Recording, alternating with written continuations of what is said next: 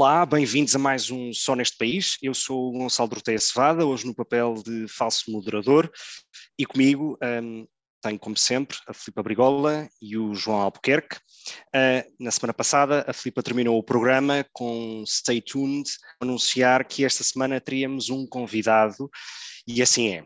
Mas antes das apresentações, acho que os nossos ouvintes merecem um disclaimer.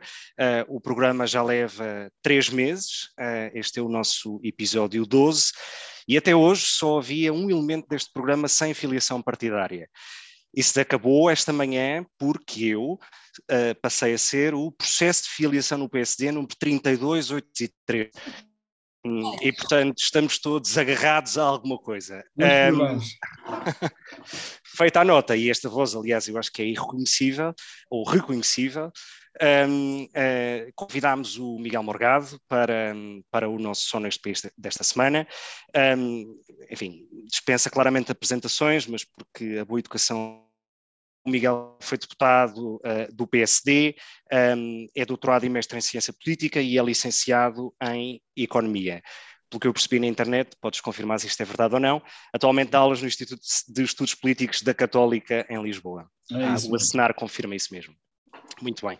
Uh, hoje, um, e aproveitando a visita do Miguel, Uh, escolhemos dois temas para debate. O primeiro, o programa do governo e o orçamento de Estado, uh, e, e, o facto de existir uma espécie de interpretação extensiva sobre, ou conceito indeterminado sobre o que é austeridade. Uh, e o segundo, naturalmente, o futuro do PSD e do centro-direita no dia em que Jorge Moreira da Silva formaliza publicamente a sua candidatura à liderança do PSD. e sem demoras, vamos então ao primeiro tema.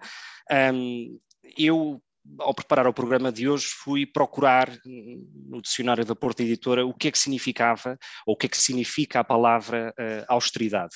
Um, e tem, uh, enfim, vários significados, dependendo da perspectiva, naturalmente. O primeiro é caráter ou qualidade do que é austero, rigor de disciplina, severidade, esta gostei particularmente, ausência de enfeites ou ornamentos, um, e no contexto económico significa contenção de gastos ou uh, política governamental que procura reduzir a despesa pública. Um, e apesar de a boa educação mandar começar pelo Miguel, eu vou começar porque hoje, como estou eu amando, eu prefiro que seja alguém da minha família política a responder, ou ser o último a responder às críticas que, uh, ou aos elogios, neste caso, que, que eu espero que sejam feitas.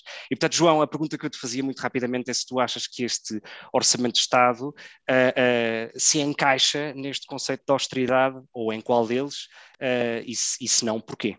Bem, uh, antes de mais, uh, muito boa tarde e agradecer ao, ao, Miguel a sua disponibilidade para estar aqui, aqui presente neste, neste podcast. É, é, é de facto um enorme prazer uh, receber-te e, e, podemos estar aqui uma hora a discutir política nacional e certamente a discordar entusiasticamente de vários pontos que temos, que temos em, em debate. Um, eu acho que neste momento, eh, respondendo à tua pergunta, Gonçalo, eu acho, acho que neste momento interessa muito, obviamente, tentar colar a ideia de que este é um, é um orçamento eh, austeritário ou que uh, virado para, para alguma contenção. Uh, eu, não, eu não entendo assim. Acho que é um orçamento que, uh, apesar de não, uh, aparentemente não mostrar grandes sinais de uh, diferença em relação àquilo que estava inicialmente planeado, portanto, um orçamento que levou ao chumbo do, que tinha sido chumbado no final do ano passado e que depois levou à, à realização das, das eleições antecipadas, é um orçamento que não deixa de ter em atenção o contexto diferente em que nós, em que nós nos encontramos. E desde o dia 24 de fevereiro que as circunstâncias mudaram radicalmente.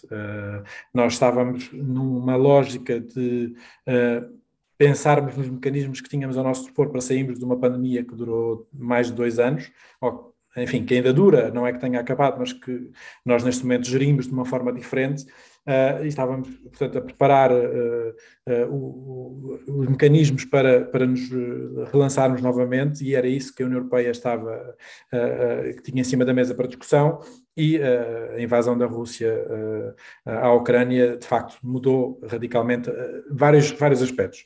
Desde logo, o primeiro foi uh, a questão uh, geopolítica e a questão militar, que obviamente obriga e vai obrigar a que os Estados-membros repensem os seus uh, posicionamentos militares e, a, e, a, forma como olham para os investimentos que têm que fazer no quadro dos, dos seus respectivos orçamentos nacionais. Portanto, este é um, é um primeiro desafio.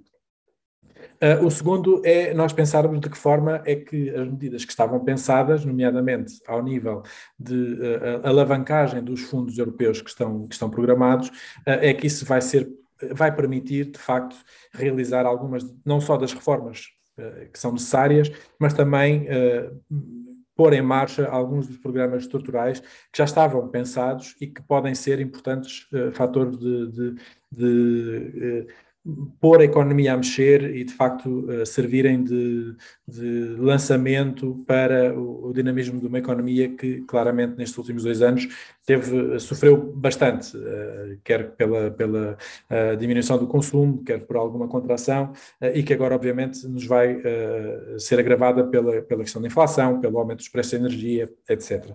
Portanto, eu acho que mais do que, mais do que, mais do que isso é um orçamento que uh, é realista, que uh, procura continuar aquilo que, tem, aquilo que foi uma das grandes marcas do governo de António Costa no passado uh, e que, de certa maneira, deixaram com maior vigor uh, eh, um, eh, no, no, nosso coletivo nacional, que é a ideia das contas certas, uh, e que, portanto, procura retomar um bocadinho esse, esse, esse, esse caminho de colocar uh, novamente o déficit a níveis aceitáveis e, e, e no, no, rumo de ir outra vez ao déficit zero e de procurar também uma descida acentuada da dívida, que é claramente um problema que Portugal tem que enfrentar com, com alguma urgência. Muito bem.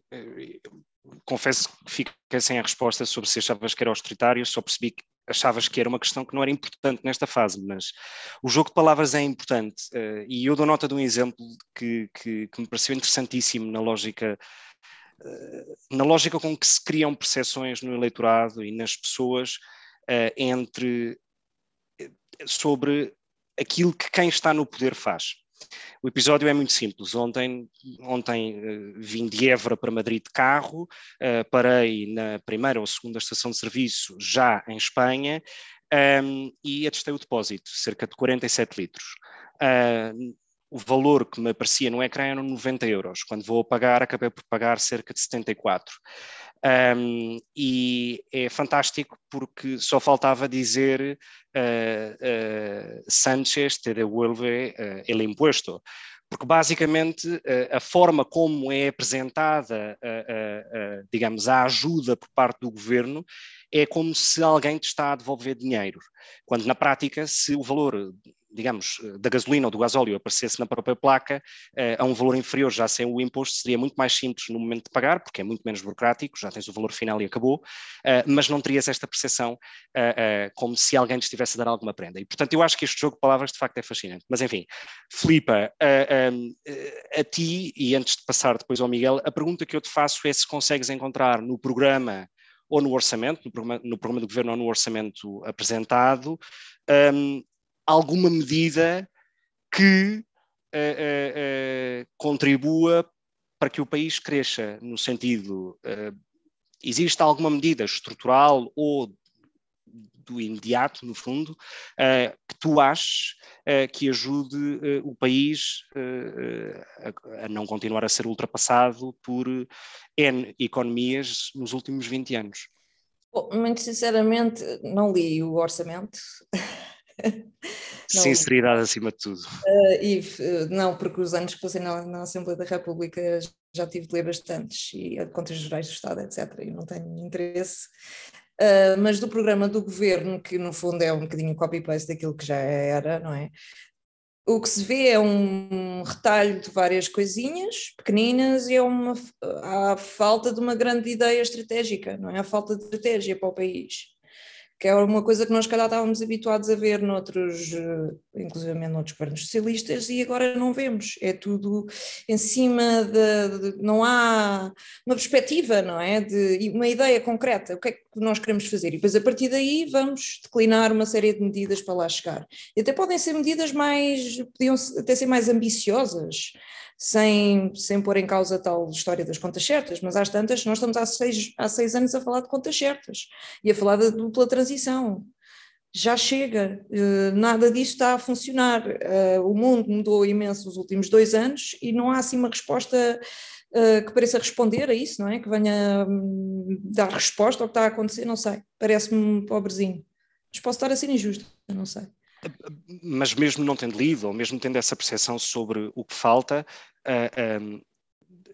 a pergunta então que te coloco é uma, duas medidas que tu achas uh, que fariam de facto essa diferença.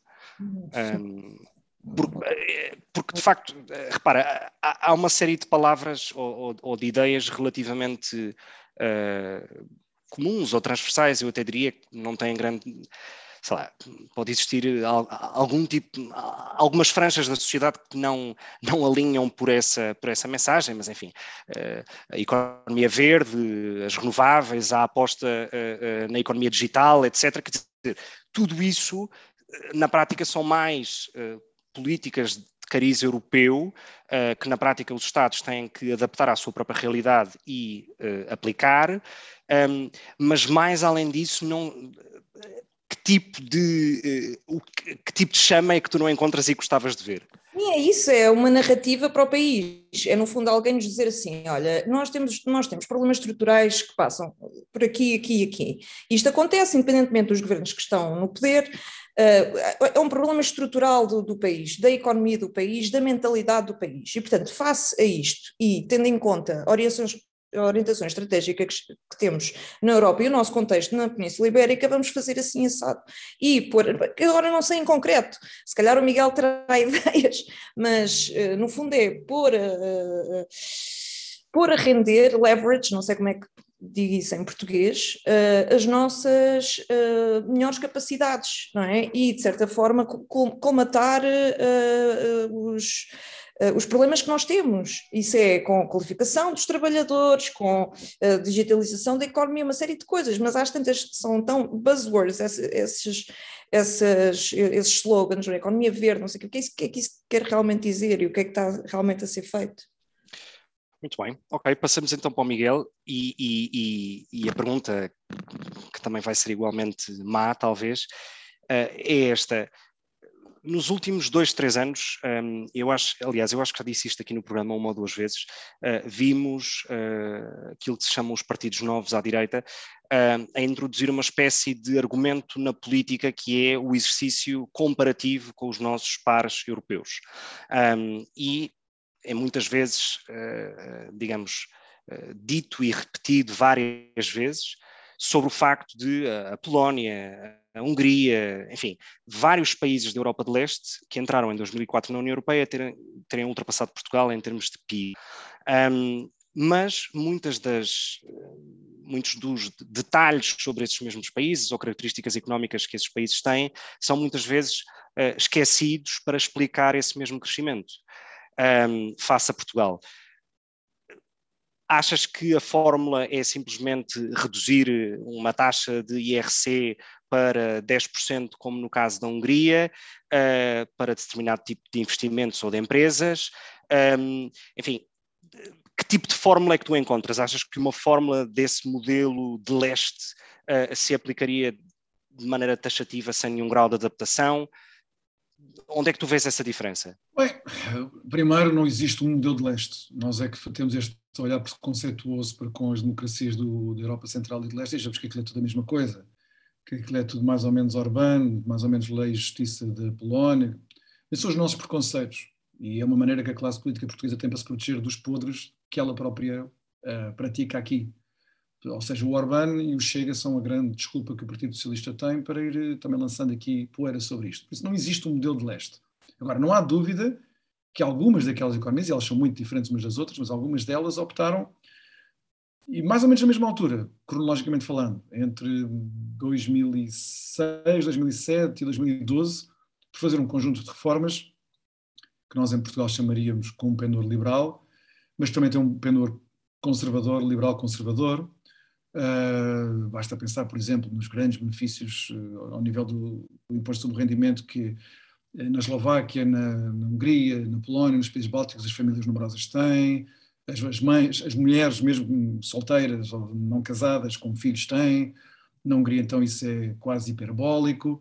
Portanto, é uma, uma conjugação de coisas. Agora, não se esqueçam de uma coisa: isto não é, não é uma medida que transforma um país, como é evidente, muito menos uh, uma baixa do IRS ou uma reestruturação do IRS, até porque esse não é o segredo do, do crescimento que eles têm tido.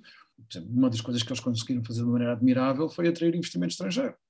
Isso foi transversal na Roménia, na Eslováquia, na República Checa, na, na Hungria, na Polónia atrair e não achas, e não achas uma tonelada isso... de investimento estrangeiro. Agora, o, o investimento estrangeiro atrai-se com bem com um conjunto de fatores que tornam o país atrativo e que aqui em Portugal se tentou aproximar o país desses padrões entre 2011 e 2014 e depois os governos da Geringonça trataram não só de reverter na lei e nas práticas aquilo que estava a ser feito, mas de intoxicar o país contra esse tipo de transformações, que agora são extraordinariamente difíceis por isso, por causa da intoxicação que foi levada a cabo pelo Partido Socialista e pela Geringonça.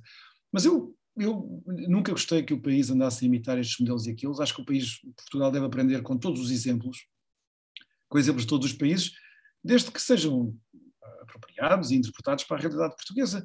Não tem que ser da Europa de Leste, podem ser aqui da Espanha, podem ser dos Estados Unidos, podem ser de, da Colômbia, podem ser da Coreia do Sul. Há tantos países que tiveram uma trajetória económica absolutamente extraordinária, sem qualquer precedente histórico nos últimos 30 ou 40 anos. Por isso, Portugal tem imensos países onde ir buscar exemplos, desde a reforma da justiça até a, a reforma das infraestruturas públicas e privadas. Não, não há falta de bons exemplos no país. Outra coisa é se o país não foi intoxicado para se para repudiar e para rejeitar qualquer coisa que signifique uma transformação estrutural. E isso, isso tem uma responsabilidade política, e a responsabilidade política do PS, em particular António Costa, quis reconstruir a sua carreira política uh, nessa base.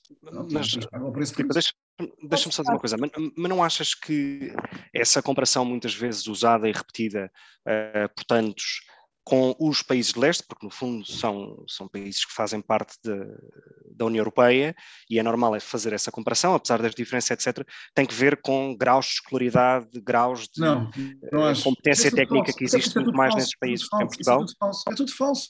Isso é, isso é, o tipo de confusão e de poeira que se lança para os olhos. A razão porque, uh, até antes de haver, ou Gonçalo, antes de haver partidos de novos partidos à direita, eu e outras pessoas já fazíamos essas comparações há muito tempo. A razão por que fomos buscar os países de leste é porque, quando se fazia comparações com qualquer outra coisa, as forças da esquerda política e mediática diziam sem comparar com Portugal. Então, nós tivemos que ir encontrar pares europeus em que as estatísticas estavam todas uniformizadas, em que as bases de comparação eram todas indiscutíveis, para se poder fazer comparação, porque em Portugal não se podia discutir nada. Repara uma coisa. Vocês são muito novos. Governo, os governos de Cavaco Silva eram obcecados com a comparação europeia se não foi uma invenção nem do Chega, nem do liberal, a gente andasse a comparar com os outros parceiros europeus.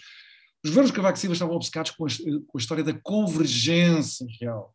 Era uma discussão semanal nos jornais, calcular-se quantos anos demoraríamos a convergir com os salários da Alemanha. Porquê? Porque Portugal, na altura, crescia todos os anos muito mais do que a Alemanha e do que a média europeia.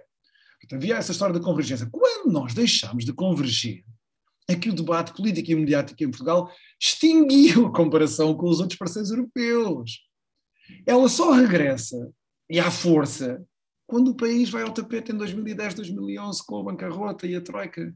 É nessa altura que, tem, que forçosamente tem de regressar as comparações. E as comparações até são feitas não com a Europa de Leste, mas com a Irlanda e com a Grécia. Parece que já foi há uma eternidade, mas não foi. Há 10 anos em que o, o chavão que nós, à direita, tentámos introduzir no país era que nós não estávamos como a Grécia para ver se nos salvávamos, por razões reputacionais para ver se nos salvávamos, e que tínhamos de imitar a Irlanda. Hoje em dia já ninguém fala da comparação com a Irlanda, mas era a moda daqueles anos, entre 2008 e 2012, a comparação com a Irlanda, e como nós ficámos aquém da Irlanda e devíamos agora acompanhar o passo da Irlanda, e como não devíamos ir atrás da Grécia. Entretanto, parece que, o, parece que isto mudou tudo completamente, e não mudou, Uh, e a partir de 2014, 2015, à medida que íamos saindo de, de, do programa de assistência, em que a Grécia mostrava a Europa inteira, pelas razões que nós sabemos, de como realmente se tinha tornado, sobretudo do ponto de vista político, uh, se tinha tornado um caso muito diferente do português, e nós começámos a olhar para a frente, para o futuro, para ver como é que agora reconstruíamos a economia do país, acelerávamos o crescimento, apareceram a comparação com os, com os países de leste, que alguns deles têm histórias extraordinárias, histórias de desenvolvimento económico e social extraordinárias para contar. Não se esqueça, do ponto de vista histórico, não havia horizonte de pobreza mais atroz na consciência europeia do que a Polónia, Roménia, Bulgária. não era Portugal, apesar de tudo, eram aqueles países, eram mesmo, como na América se chama, o backwater, eram aqueles países, e agora não são, isso é uma grande história, uma história admirável, sobretudo quando em Portugal e na Europa Mediterrânea houve um discurso tão severo, tão agreste contra, não só contra as instituições europeias, mas contra a globalização como um todo, ora foi precisamente este período histórico que proporcionou esta história maravilhosa em que milhões de pessoas foram retiradas da pobreza, não só na Ásia, uhum. eh, mas também aqui na Europa de Leste. Isso é uma história muito importante. Nós, o que aconteceu desta vez, nestes últimos 25 anos, de diferente na nossa história económica aqui do, do século XX, século XXI, a história económica portuguesa, é que Portugal acompanhou sempre com grande sucesso as vagas de crescimento da economia global. Portanto, Portugal teve um extraordinário sucesso económico no final dos anos 50 até 73, 74, é? que é numa altura em que a economia global está a crescer muito, Portugal consegue crescer acima da economia global, um grande período de convergência, o maior, maior período de convergência económica da nossa história, a história moderna. Um, e depois, o, o, a seguir à, à, crise financeira de, enfim, de 82, a grande recuperação económica que há no mundo ocidental nos anos 80. E Portugal acompanha também com, com grande sucesso. E depois tudo termina. Uh, e, e, claro, a política portuguesa, uh, em que os, os, centros de poder ciosos de se produzirem a si mesmos, também condicionaram o debate político e mediático à volta disso. Eu lembro-me já agora, quando o país eh, caiu na bancarrota entre 2010 e 2011, houve muito interesse da imprensa internacional por Portugal, etc. Portugal tinha saído das notícias durante muitos anos, das notícias internacionais, parecia que era, o país quase não existia. E, e apareceram muitos jornalistas, eu falei com muitos jornalistas internacionais. Vários deles me perguntaram como é que é possível que no país nunca tenha havido nenhum debate sobre a degradação institucional, sobre a degradação orçamental, sobre o aumento da dívida pública. Por que nada disso foi debatido em Portugal, nos jornais? E não era fácil responder porquê. Hoje acho que é mais fácil. Uh, Filipe, querias uh, entrar na discussão? E eu vejo que o João está tá a tomar várias notas, portanto, vou ter que passar depois para ele, mas força. Sim, porque uh, tem a ver com aquilo que o Miguel estava a dizer da intoxicação socialista. E, portanto, essa ser, eu acho que estás a fazer, de certa forma, a criar, a, a dar a esse fator um caráter de, de, de, fator absoluto, não é? A razão total para explicar o atraso do país. Eu acho que isso não está Uh, acho que é. Uh, não, o contexto é, não era isso, o contexto era porque é que era difícil uh, pensar para Portugal mudanças transformadoras e estruturais. Isso eu não tenho qualquer dúvida que o que torna difícil introduzir isso no debate político é a intoxicação que foi levada a cabo pelo Partido não tenho qualquer dúvida. Mas, não é do há caso do país. Muito importante. Há outros fatores muito importantes, por exemplo, o, tecido, o próprio tecido empresarial, a forma como os empresários pensam, a própria mentalidade não é uma mentalidade periférica que vem adicionar à localização periférica do país, à falta de escala. E quando nós falamos de investimento estrangeiro, epá, desculpa lá, mas o governo do Partido Socialista apostou imenso no, em atração de investimento estrangeiro.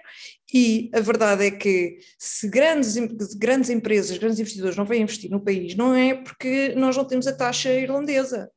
É por outras razões. Claro. Desde logo, o facto de sermos periféricos, não temos escala. Bom, mas a Irlanda também é periférico. É um país a periferia, a periferia é uma coisa que se tornou, é uma conversa que eu ouço desde sempre, até quando eu estudava História Económica, e passou a ser completamente absurda a partir dos, final, dos anos 90. Claro, não existe. Coreia do Sul, Taiwan, o que é que é mais periférico do que a Nova Zelândia? O que é que é mais periférico da Nova Zelândia? Da Islândia? Eu acho que isso é um absurdo total. Nós não somos nada periféricos nós já temos uma, uma, uma, uma posição bastante central na economia atlântica. Eu lembro-me nos, no, nos anos do, do, governo Sócrates, falava-se muito na possibilidade de Portugal ser uma ponte, tal como a Espanha estava a tornar, para a economia gigantesca da América Latina. Nós, como ponto especial com o Brasil, tudo isso falhou. Um, mas, mas isso devia-se a uma posição que nós tínhamos que não era periférica. Do ponto de vista cultural era central, a nossa língua, os nossos laços históricos, e do, e do, ponto de vista geográfico também estávamos no centro da economia atlântica. Depois, uns anos depois, pensou-se isso para a, para a economia africana. É? A economia africana, claro, preponderância para a economia lusófona africana, mas também era por nós não sermos, não, por nós não sermos uh, periféricos. Isso é a conversa da periferia para explicar uh, o, o, os nossos revés dos últimos 25 anos, face às histórias de sucesso que existem nos países bálticos, na Finlândia, em Taiwan, uh, no Dubai, uh, enfim, Dubai pode dizer que é por causa do petróleo, mas da Nova Zelândia, do Chile, quer dizer, o Chile pode se considerar muito mais periférico do que nós, não é? Com uma geografia muito mais adversa do que nós. Eh, eu acho que ainda estamos presos a categorias do passado. E eu lembrei-me desta questão da intoxicação pela, introdução que o João fez, uh, que o João, não, desculpa, que o Gonçalo fez, sobre a questão da austeridade. A questão, porque agora estamos agora a ter esta conversa sobre se o orçamento é de austeridade ou não, um orçamento que corta rendimentos, não há dúvida nenhuma que corta rendimentos do trabalho, uh, é porque se fez um, um, se construiu uma plataforma política em torno do virar a página da austeridade. Não fui eu que o fiz, foi o que o António Costa fez o Partido Socialista. São factos históricos. Agora, estas coisas têm um efeito bumerangue. É? A gente atira para bater nos outros. Mas depois aquilo volta. O problema do Partido Socialista é que quer atirar sempre e depois não quer que aquilo regresse. Mas neste caso não há nada a fazer. É? João, queres responder a isto? Eu nem te faço pergunta. Não sei quanto tempo é que tenho. Uh, uh, não, há, há, acho que há aqui algumas coisas que, que enfim, que, que, não podia discordar mais.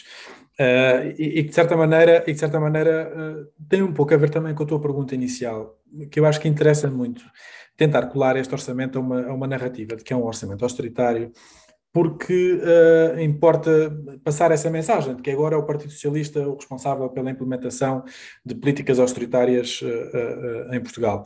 E importa porque, na verdade, aquilo que nós assistimos à direita é o regresso de dois candidatos que integraram o governo austeritário em Portugal, quer Pereira da Silva, quer uh, Luís Montenegro.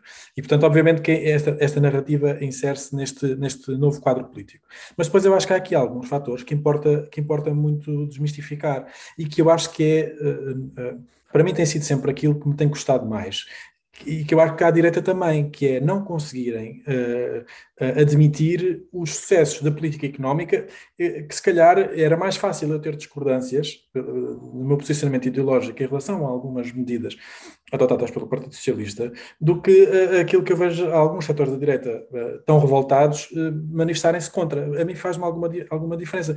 O Partido Socialista teve, conseguiu pôr o orçamento, pôr, pôr, pôr, Portugal com superávit, ter crescimentos económicos uh, acima, de, acima de, da média de, dos últimos anos.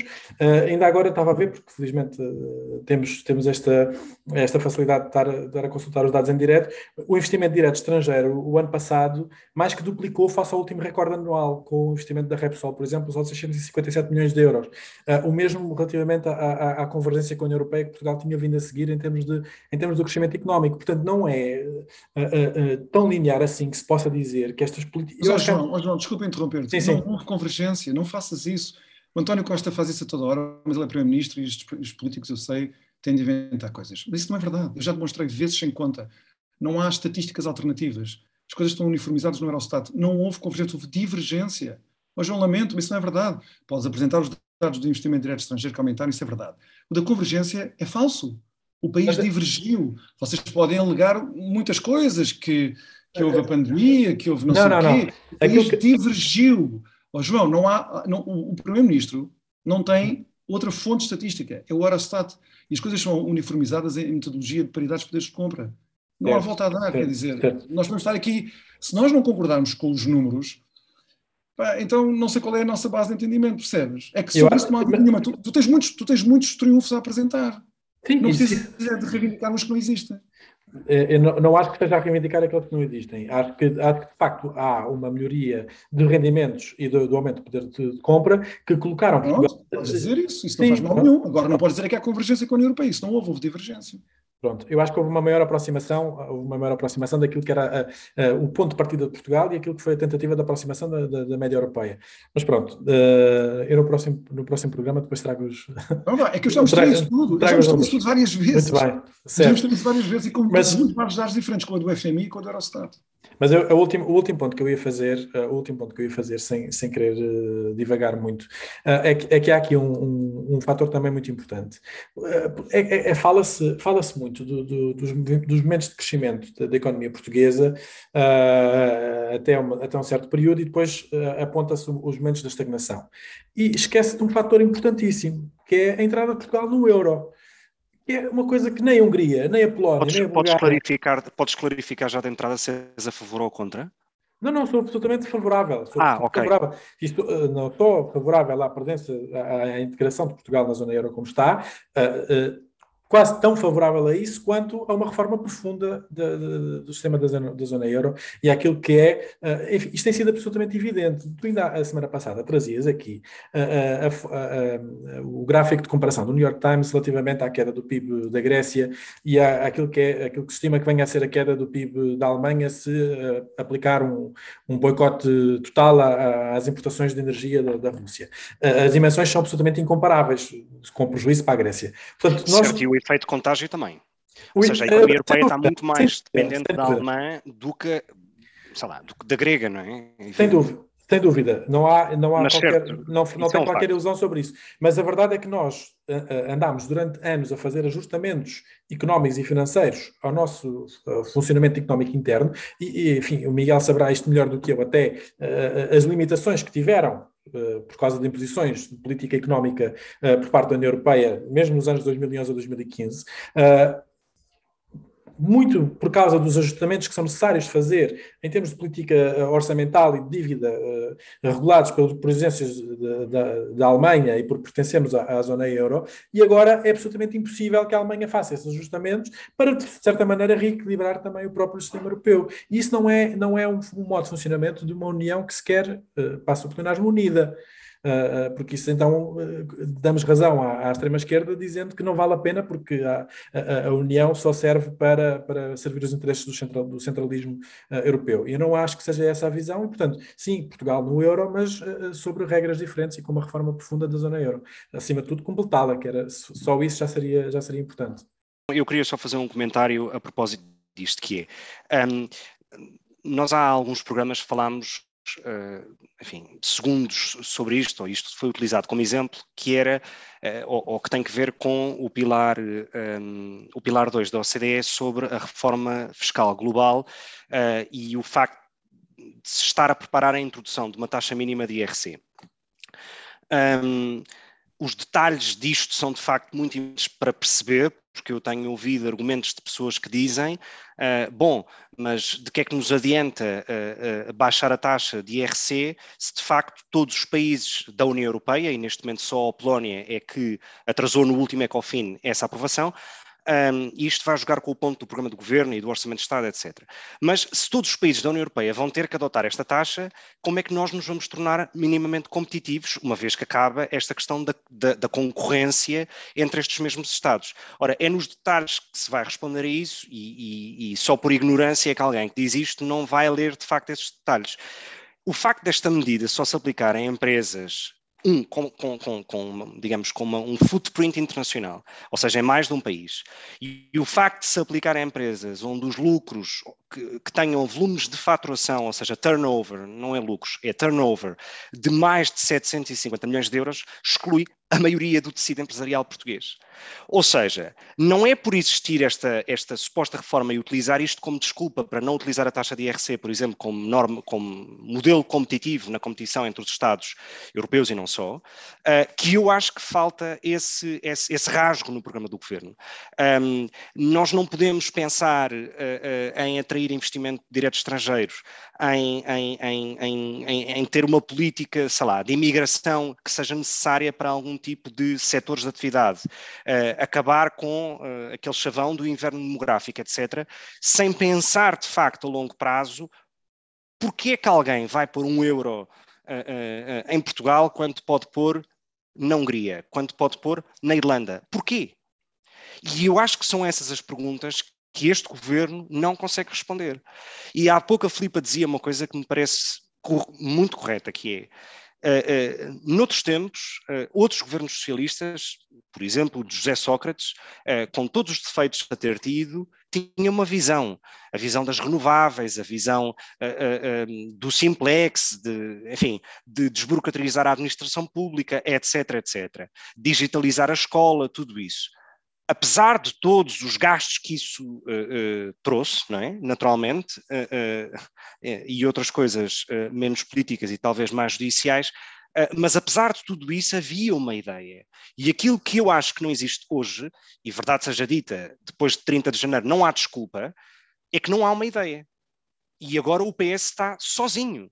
Uh, uh, para ter de facto essa ideia. E aquilo que me parece é que de facto estamos perante um orçamento e um programa de, uh, não sei, faz lembrar aqueles, aquelas pessoas que gerem, que gerem dívidas ou, ou ou, ou, ou, ou, devedores, não sei, estamos quase nos últimos dias e não há de facto essa ideia de país, e eu acho que é isso que falta.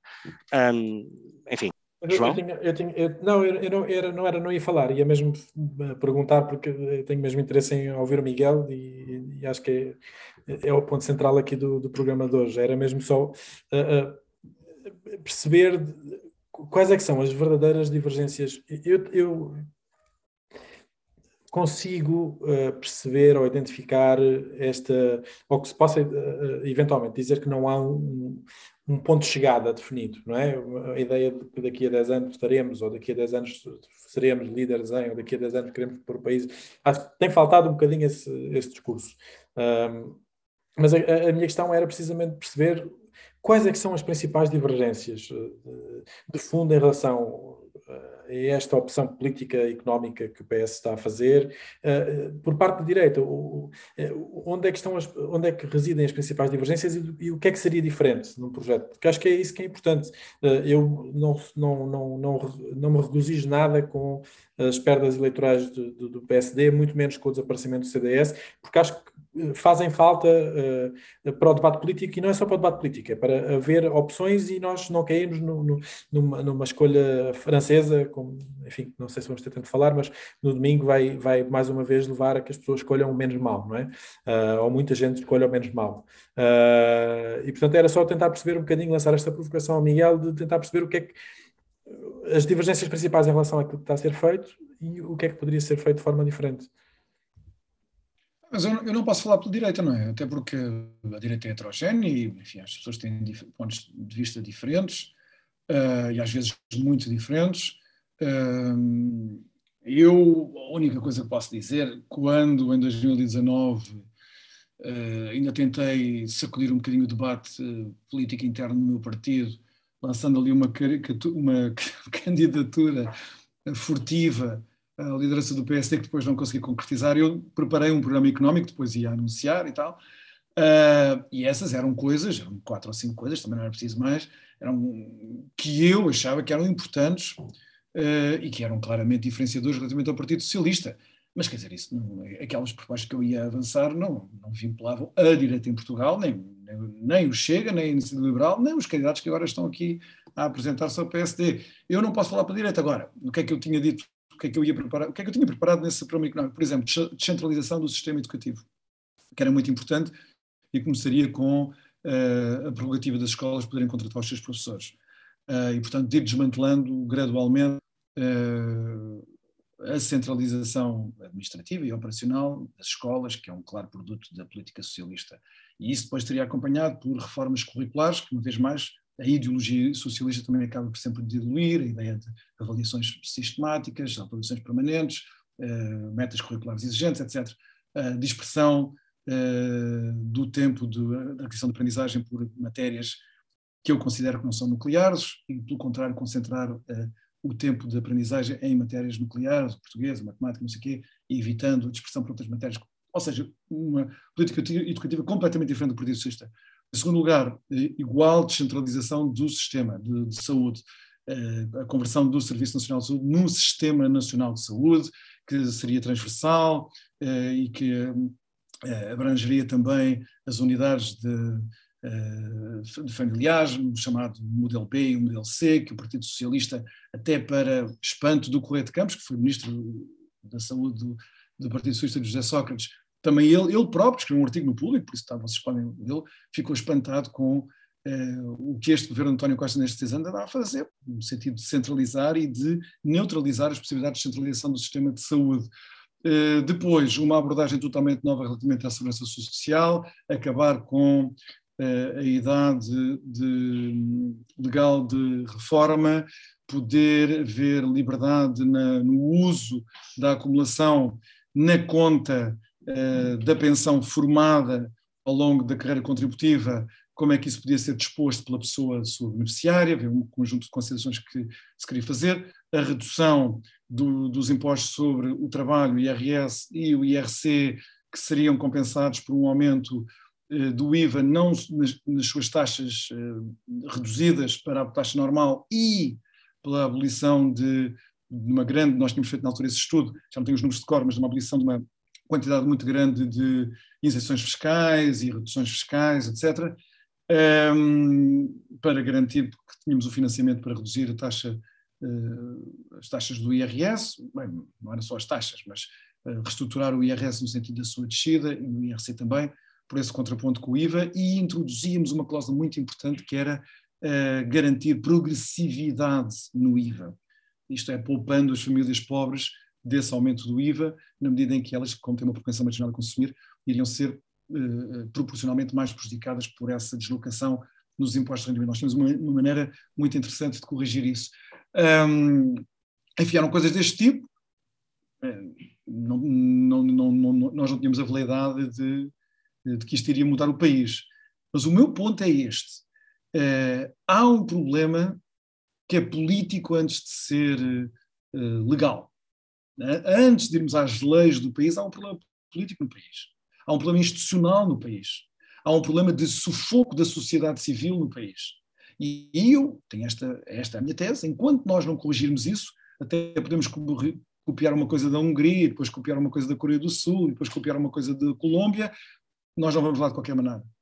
Um, e eu vejo esta trajetória de declínio relativo português ser acompanhado pelos países mediterrâneos. Reparem, não somos só nós que estamos nesta alhada, estamos nós, está a Espanha que não estava, está a Itália metida nesta alhada de uma paralisia institucional, de uma degradação das suas práticas, de uma degradação da sua, da sua cultura política, e a Grécia.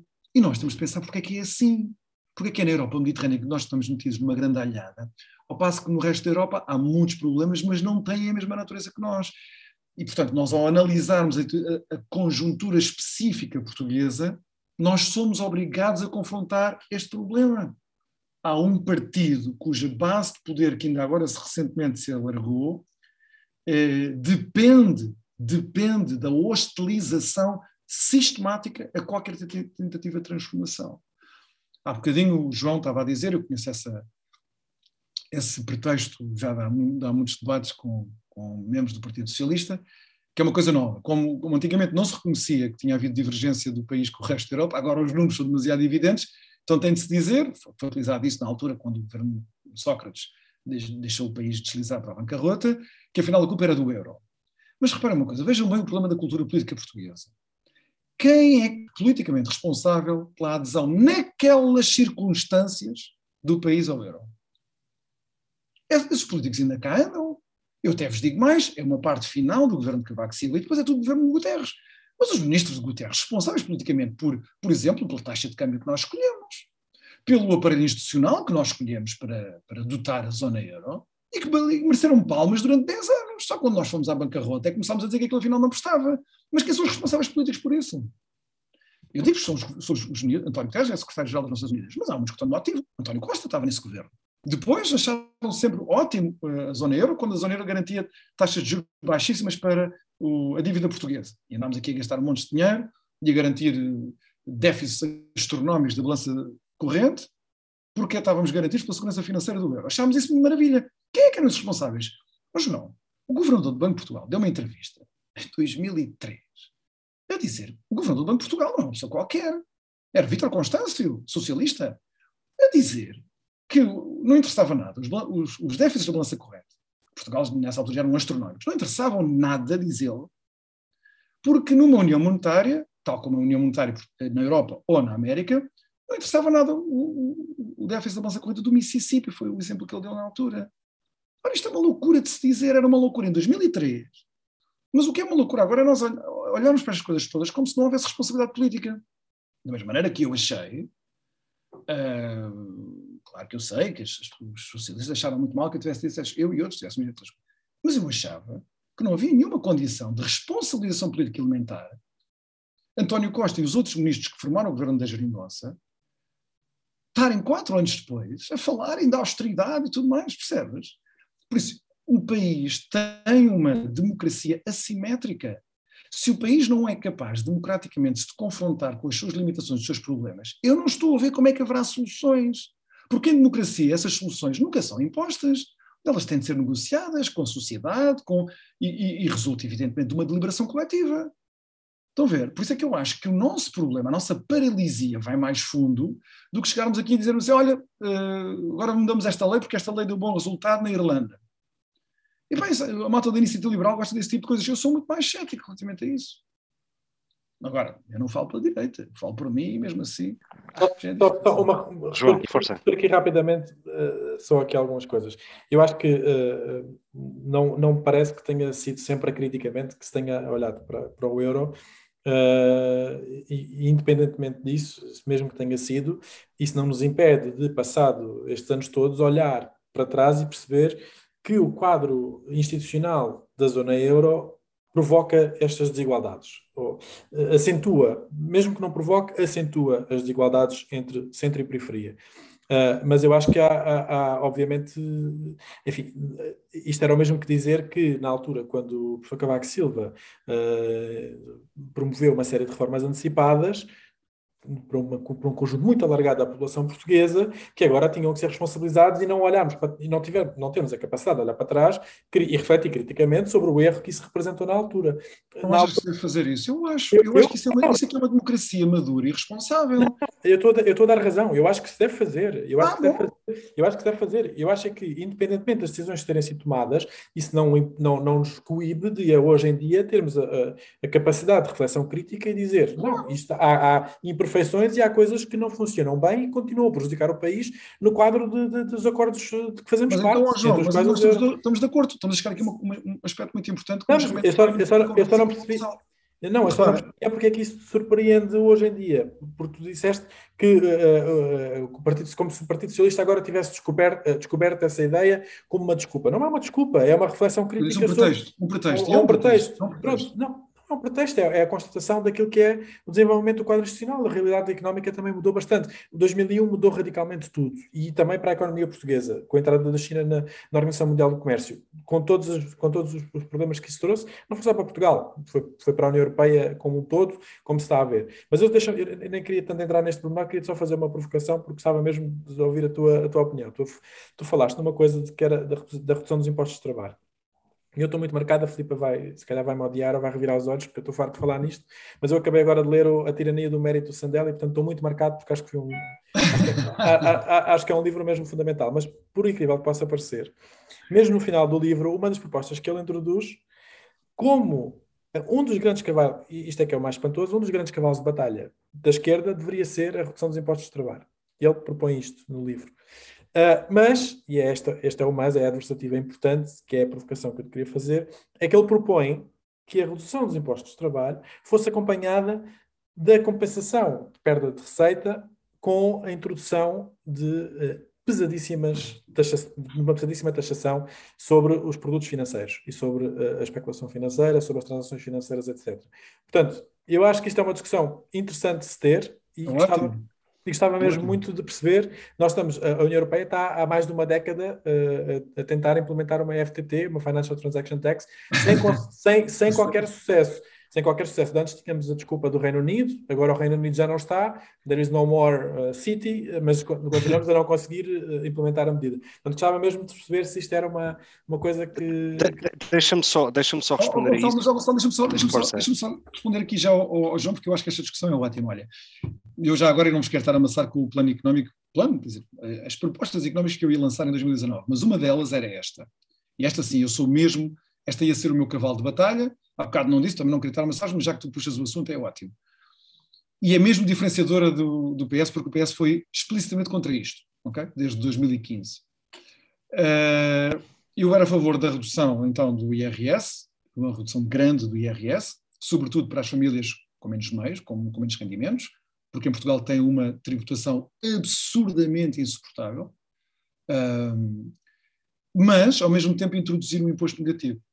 Quer dizer, o que nós íamos fazer era haver uma transferência monetária direta do Estado, eh, segundo uma função proporcional, para as famílias que ficassem abaixo do mínimo de existência. Estão a ver? Portanto, nós íamos fazer. Uh,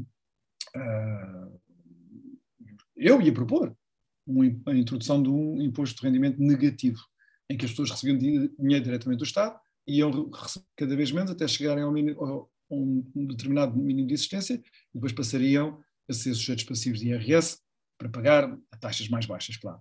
Por isso é, talvez a preocupação que eu acho que isso é que é nuclear nesta fase das economias ocidentais, na América do Norte e aqui na Europa, que é as famílias que trabalham, ou os indivíduos que trabalham, para um conjunto de famílias que trabalham, nós estamos a falar de um outro tipo de pobreza de pessoas que estão fora do mercado de trabalho, porque isso exige outro tipo de políticas públicas. Eu estou a falar que o desafio agora, e sobretudo em Portugal, um país que nesse, nesse aspecto tem indicadores sociais muito maus, são as famílias ou os indivíduos que trabalham e que não têm rendimentos suficientes para ter uh, acesso a bens de consumo que nós consideramos mínimos para uma vida satisfatória. E, portanto, eles precisariam deste rendimento, uh, imposto de rendimento negativo. Quanto ao Sandel, há um problema com o Sandel, sempre houve. Uh, eu, eu, tenho um grande amigo, não vale a pena dizer quem é, mas a Filipe sabe quem é, que estudou comigo quando eu estava a fazer mestrado em ciência política, nós na altura líamos o Sandel e tínhamos o mesmo diagnóstico sobre o Sandel. Ele depois até foi aluno do Sandel, eu nunca fui, mas ele foi. O Sandel é um ótimo professor, professor, não teórico, mas um professor de filosofia moral, é? é? ótimo, faz aquele espetáculo todo com o exemplo do comboio, não sei o quê, tem que desviar para aquilo, utilitarismo, o deontologismo, aquela treta toda. Mas ele sempre foi um péssimo economista, deu sempre o cabo dos livros dele. Por exemplo, o problema do Sandel é uma fuga para a frente ótima, a gente dizer vamos apoiar a malta mais pobre, sobretudo os trabalhadores pobres, ou de classe média baixa, como queiram, e nós vamos tributar aqui os, os, produtos financeiros, a malta cheia de dinheiro, a malta que faz grandes transferências financeiras, etc. Acho isso ótimo. Em 2013, nós, o governo português de então, o austeritário, neoliberal governo de Pedro Passos Coelho, fez, recorreu à cooperação reforçada, à figura do Tratado da União Europeia de Cooperação Reforçada, juntamente com mais 12 países, nós chegámos a um acordo para lançar uma taxa sobre, sobre transações financeiras. Por isso, ela já lá está, o acordo político já lá está. E na altura ainda havia Reino Unido. Nós, nós dissemos, olha, vamos mandar o Reino Unido às Malvas e fazemos nós. E até só conseguimos 13, fomos só 13. Mas qual foi o problema? O problema depois até foi muito arrastado pelos espanhóis, que não achavam muita graça aquilo que era a operacionalização daquilo. O que é que, em primeiro lugar, o que é que contava como transação financeira, como é que era tributado, em que sede é que era tributado? Ou seja, havia uma data de obstáculos operacionais grandes, a que agora vamos ter de regressar, porquê? Porque nós vamos ter que introduzir impostos europeus, já sei, não se pode falar em impostos, os tratados europeus não falam em impostos, mas em recursos próprios. Tudo bem, eu sei essa coisa toda. Mas para facilitar, nós vamos ter de introduzir impostos uh, para reforçar os recursos próprios, o orçamento, até para pagar a história, o empréstimo que contraímos dos 750 mil milhões. E esse é, esse é um dos mais óbvios, não é? Por isso eu acho bem que agora se começa a tratar da operacionalização. Eu não tenho nada contra isso, não tenho nada contra isso. Acho que a tributação tem de haver. Eu acabei de vos dizer que até tenho uma preferência em Portugal para deslocar a tributação que está muito a onerar muito o trabalho e o capital para onerar mais o consumo, já vos disse isto, portanto, eu não tenho nenhum problema que haja essa, essa taxação. Mas isso é um privilégio que um professor de Harvard se pode dar, dizer, vamos taxar os produtos financeiros. Eu acho isso ótimo. Só que a operacionalização disso é que é difícil. Portanto, eu preciso que me apresentem um plano da operacionalização dessa taxa financeira, ver se ela é eficaz ou não é eficaz, por exemplo, o grande problema aqui é se ela ser eficaz, e se for uma coisa razoável, eu acho isso ótimo, acho maravilhoso eu... para financiar coisas que valham a pena. Nomeadamente reduzir a tributação fiscal, que volto a dizer, que é absurdamente elevada em Portugal só tem um paralelo com a Grécia. O que nós vivemos aqui, pessoas que ganham meia dúzia de tostões do seu trabalho duro, que imediatamente começam a pagar IRS, taxas exorbitantes, mais as contribuições para a ação social, que são absurdamente elevadas. Não é? O salário mínimo nacional que é discutido nunca é discutido em termos líquidos, que é uma coisa incrível para mim.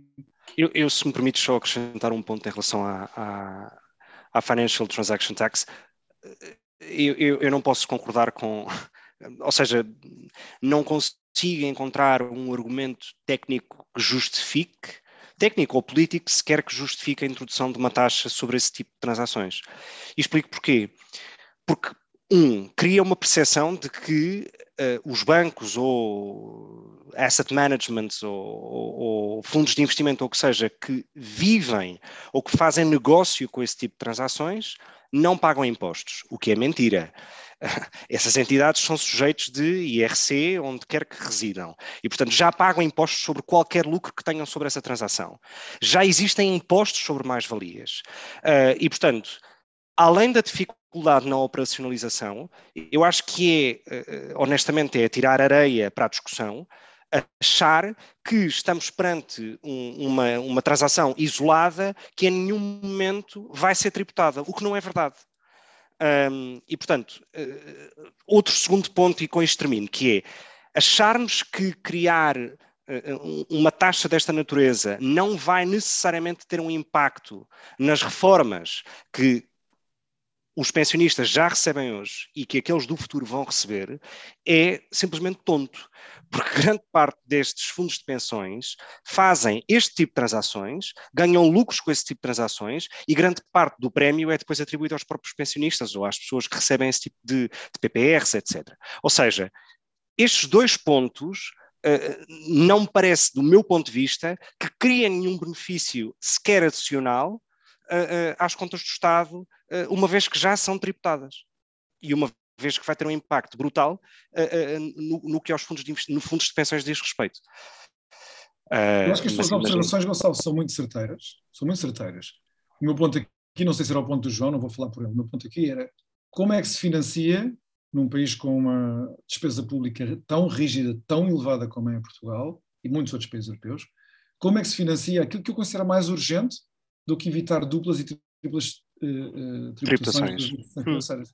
Para mim é reduzir a carga fiscal que eu volto a dizer. É absolutamente iníqua e injusta o que pessoas que ganham mil euros em Portugal têm de pagar de contribuições para a ação social e IRS, e IRS imediatamente, já estão acima, bastante acima do, do mínimo de existência. Essa primeira era a urgência política. E, portanto, na medida em que a gente não pode estalar os dedos e arranjar esse financiamento, nem contrair dívida à maluca, eu prefiro utilizar um preconceito político que a esquerda evidentemente tem cultivado contra as, contra as atividades financeiras, etc. Eu prefiro utilizar esse preconceito político com este enfim, uma espécie de jogada às três tabelas. Eu, eu só queria acrescentar uma outra uh, ideia à, à, pergunta que o João fez, uh, e talvez depois passemos para o segundo tema, porque hoje claramente vamos ceder a nossa hora habitual, um, que é tem surgido muito no debate uh, público nos, nas últimas semanas e anos até talvez. Os primeiros a falar até, uh, até, até foram os comunistas, que era é preciso reindustrializar o país. E há uma série, e esta palavra tem vindo a, uhum. a, a voltar a fazer parte de, uh, do léxico do debate público.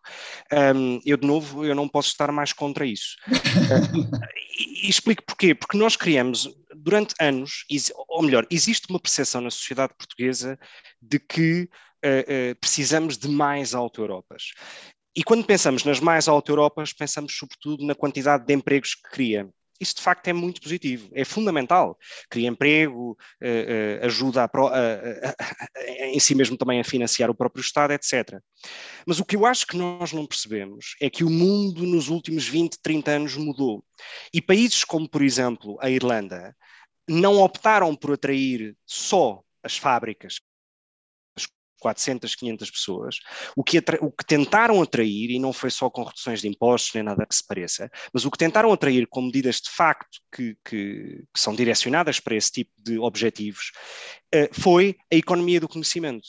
E quando eu digo a economia do conhecimento, é pensar que grande parte, de, ou seja, grande parte de, de tudo o que são impostos que os Estados uh, conseguem arrecadar das empresas, o bolo vem das patentes, da propriedade intelectual, uh, uh, do conhecimento.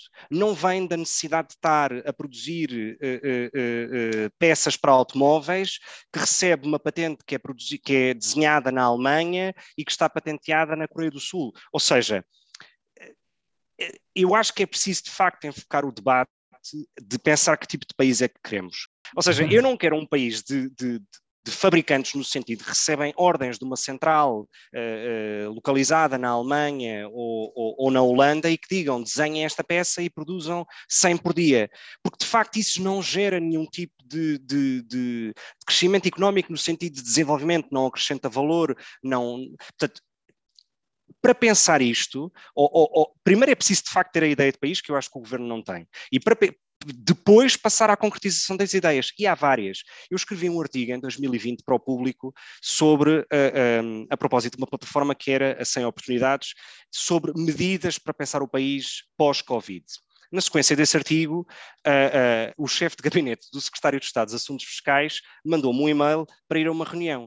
E eu fiquei estupefacto com um, digamos, com a visão brutalmente uh, estatizante com que com que de facto se desenham políticas públicas do género. Vamos aumentar uh, uh, o imposto dos açucarados uh, para que não, há, não, não existam tantos obesos. Ou seja, é, é, é uma espécie de direcionar o gosto até para o próprio consumo. Isto para dizer o quê? Que de facto não há uma ideia de pensar este tal país a, a, a 10, 20, 30 anos. E eu acho que passaria por fazer esse exercício de, de, discutir a reindustrialização ou a economia do conhecimento, etc. E muitas vezes, quando ouvimos políticos utilizar este tipo de chavões, que por uma questão de tempo não os podem concretizar, talvez seja o esse o debate que é necessário fazer e, e que eu acho que tem, tado, tem estado ausente. Um, enfim, se estiverem de acordo, passamos já ao nosso segundo tema, porque claramente estamos super em cima da hora uh, e talvez eu só, aqui eu só, quero ser... eu só quero deixar lavrado em ata que não estou de acordo. Não vou retorquir, mas não estou de acordo. Estás de acordo, estás de acordo com, com, com o que eu disse? Não estás de acordo? Não, não, está, estou, não, não, estou, não estou. Ah, não estás, não me surpreende. Queria deixar, queria deixar lavrado em ata, era só isso. Não me surpreende, mas, mas sim, imaginava. Uh, ah, um, passamos então uh, com o desacordo público do João uh, ao, ao segundo tema do, do Só neste País de hoje, que tem que ver com em sentido mais abstrato, o futuro do centro-direita. O Miguel uh, Morgado cima uma daquelas vozes que fala da federação das direitas. Eu acho, já escrevi isso também uh, há pouco tempo num artigo no Observador, em que acho que se deveria repensar, tipo Manuel Fraga, uh, estilo fundação do PP final dos anos 80. Um, mas eu sou daqueles que acham que devem existir linhas vermelhas muito claras. Um, e, portanto, a pergunta que eu te faço já, Miguel, e depois, obviamente, a Filipa e o João comentam, uh, é se achas que de facto algum destes dois candidatos que se apresentam ao PSD, e não te vou elegantemente perguntar se já tens decidido em quem é que vais votar, acho que isso não é relevante para o caso, mas se achas que algum destes dois candidatos uh, uh, consegue superar essa hercúlea tarefa de voltar a levar o PSD para o poder. é bem, se a tarefa é hercúlea, nós precisaríamos de um Hércules, não é? Eu, eu tenho chamado a atenção nos últimos, nas últimas semanas, até antes de saber quem eram os candidatos, logo a seguir à derrota eleitoral do 30 de janeiro, eu tenho insistido muito neste ponto. Eu acho que nós não devemos estar à espera de um Hércules. Não estou a falar agora do Jorge Maria Silva nem do Luís Montenegro. Eu disse isto antes deles candidatarem. Nós, não deve, nós, enfim, eu e tu, Gonçalo, aqui, nós não devemos estar à espera de um Hércules. Devemos ser modestos e humildes. Uh, acho que essa tem que ser uma das consequências atitudinais dos desaires eleitorais e da reeleição, enfim, para três mandatos, de um líder como o Rui Rio. Quer dizer o quê? Quer dizer que as coisas correram muito mal nos últimos seis anos, se calhar correram muito, estão a correr muito mal já há 20 ou há 25 anos, no nosso partido. Uh, nós temos de reaprender uh, e reconstruir uma relação política com o país uh, que perdemos. Quer dizer, essa relação política que era forte que o, país, que o PSD tinha nos anos 80, muito mais forte do que na altura o Partido Socialista tinha com o país, nós perdemos-la. Portanto, nós temos que a reconstruir e não é fácil reconstruí-la. E muito menos quando há este dado novo de termos concorrência à direita que antigamente não tínhamos conformação de dois novos partidos, não sabemos se no futuro haverá mais outros, não sei, não faço ideia. as condições de concorrência são mais adversas, o que significa que os erros são mais rápida e profundamente penalizados uh, eleitoralmente do que eram no passado. Portanto, o que eu digo é, se o próximo presidente, o próximo presidente do PSD precisa, em primeiro lugar, de cumprir o requisito da agregação, portanto, ele tem de fazer o contrário do que fez o Rui Rio, ele tem de ser, evidentemente, inteligente, com a escolha das prioridades certas, os valores certos, o programa certo, mas tem de se rodear de um conjunto plural e heterogéneo de pessoas que representam a pluralidade e a heterogeneidade do PSD.